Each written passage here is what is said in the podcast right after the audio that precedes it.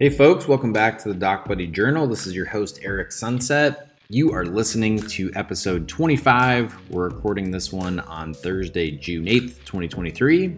Thanks for coming back. Thanks for listening again. Either way, we are really glad to have you here. Got another two topic show uh, ready to go for you here. Uh, two the two topics we're going to cover are about a new AI doctor predicting hospital readmission and other health outcomes and our second topic is around how COVID 19 worsened already troubling levels of physician burnout. And this is actually a long form article you can read on docbuddy.com slash blog.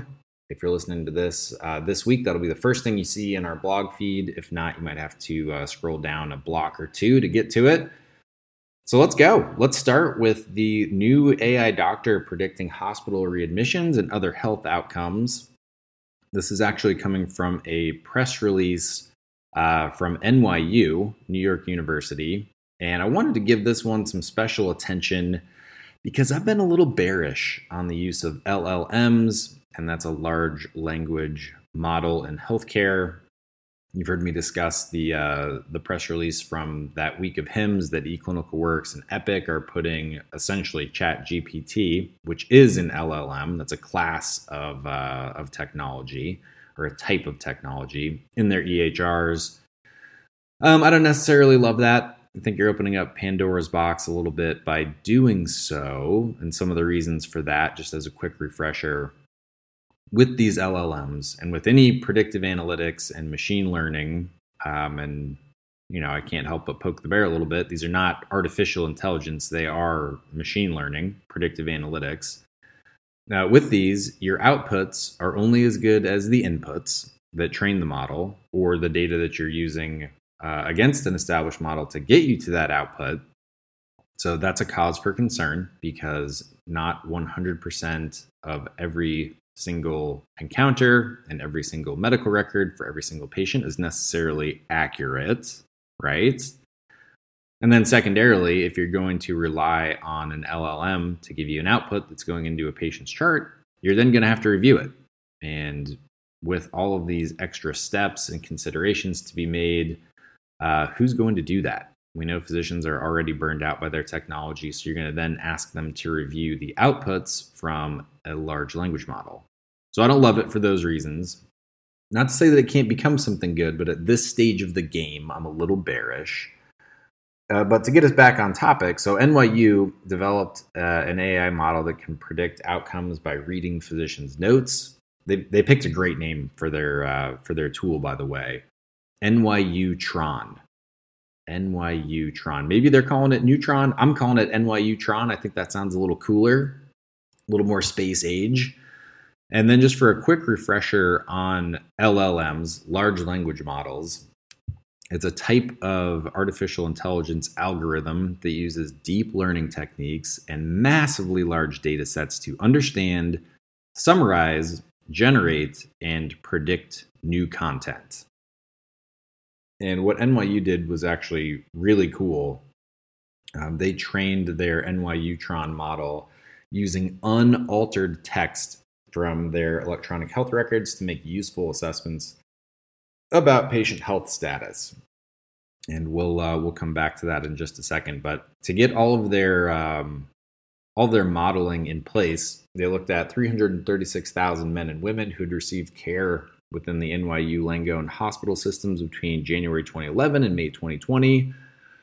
This gave them a 4.1 billion word cloud, uh, which is included in any record written by a doctor, such as uh, radiology reports, patient progress notes, and discharge instructions, among among others, I would imagine. And uh, in their press release, they say that notably, language was not standardized among physicians, and the program could even interpret abbreviations. So, anybody that's ever worked with data at scale knows that standardizing it is by far the most painful part of the process. It takes the longest, it takes the most double checking because, again, we need to make sure that our model is built on solid foundations. We need to make sure that it's standardized, that data can be classified. So, think about a really big Excel table and being able to get a really nice, clean, tidy pivot table uh, that's derived from that data. What NYU did is they're saying, you know what? We're going to bypass that step because we have the technology, we have the expertise to develop something where we don't have to spend a ton of time standardizing medical records, which we alluded to it a second ago. The program that they built could even interpret abbreviations. Uh, doctors all have a sort of their own style of documenting a note. Didn't have to standardize a single thing. And uh, this is important because in a non LLM world where you're using just regular old statistics, you know, pick your uh, pick your poison with regards to which regression analysis that you want to run. You do need standardized data. You can't have a 4.1 billion word cloud and just have at it with uh, with classical mathematics and get anything useful out of it or get something out of it that you have confidence in, obviously. But because NYUtron is an LLM, and it is patently cool. Like I said, I've been a little bearish when we talk about it being jammed into EHRs. Like, what are the repercussions?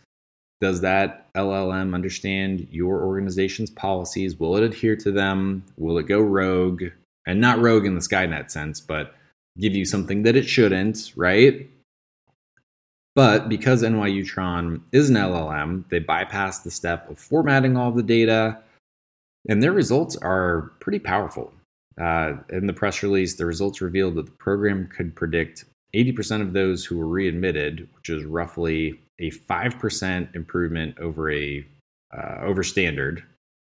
And then going even deeper down that rabbit hole, NYUtron identified 85% of those who died in the hospital, which is a 7% improvement over standard methods, and estimated 79% of patients' actual length of stay, uh, which is a 12% improvement over the standard model. So you're looking at 12%, 7%, 5% improvements. And while those may not feel that large, you know, comparison to a 50 or 75% or a 90% improvement, we're talking about patients and we're talking about their health outcomes. So having greater uh, power to predict these outcomes is huge, even if it's only 1%. If you were that patient, of course you would want the 1% improvement versus not having it, right? I mean, like that goes without saying. And then the final um, the final bell and whistle that we're going to call out from NYUtron is that the tool also successfully assessed the likelihood of additional conditions accompanying a primary disease. So that's comorbidity index. Um, and then on the revenue cycle side, it could also predict the chances of an insurance denial. So you get really powerful uh, predictive capability with NYUtron. And then what's the next question you ask, right? Like the next step from predicting is actually being able to intervene and head off these mortalities, be able to shorten stays, and actually lessen the readmissions. So it's a brand new tech, and it obviously has this boatload of predictive power.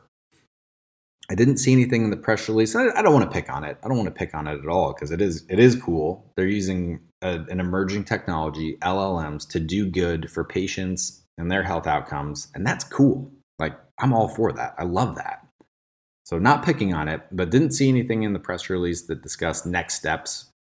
But I would bet the farm that the good folks at NYU are already thinking about how they can use this data to intervene. And I'm hoping that their next press release will be about how they can accomplish these things.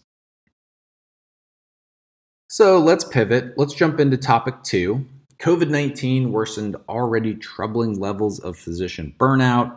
Like I said, this is new long form content on docbuddy.com slash blog. Of course, I'll have the link to this article in the show notes for you. And if you're a regular listener of the Doc Buddy Journal, or if you just have a pulse, you know our stance on physician burnout. We think it's bad and our solutions actively work to lessen these feelings of burnout. And I'll invite you, if you're not already familiar, visit docbuddy.com. You can see all about that. And in the past, we've harped on legacy technology being a key driver of physician burnout. It is, it's going to be that way for a while. And uh, that's just the sort of sad state of affairs with legacy technology in healthcare. But we haven't really peeled back the onion on the impact that COVID 19 had on physician burnout and healthcare worker burnout until now. Now we've got this great article on, on the DocBuddy blog, uh, which I invite you to take a look at.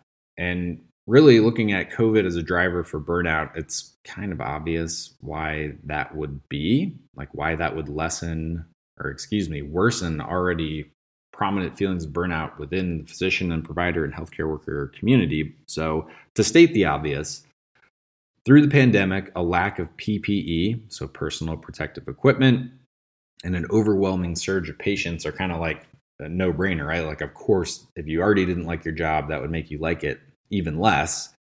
Uh, but to give you an idea of the scale of the surge of patients hospitalized with COVID 19 through the period, 3.6 million Americans ended up in the hospital because of COVID 19. And when you look at the, the total population of the US against that 3.6 that were hospitalized, it doesn't give you a huge percentage. It's about 1%, as a matter of fact. Pretty darn close to 1%, depending on which census numbers you look at. But that's, that's a huge number to be hospitalized in such a short period of time.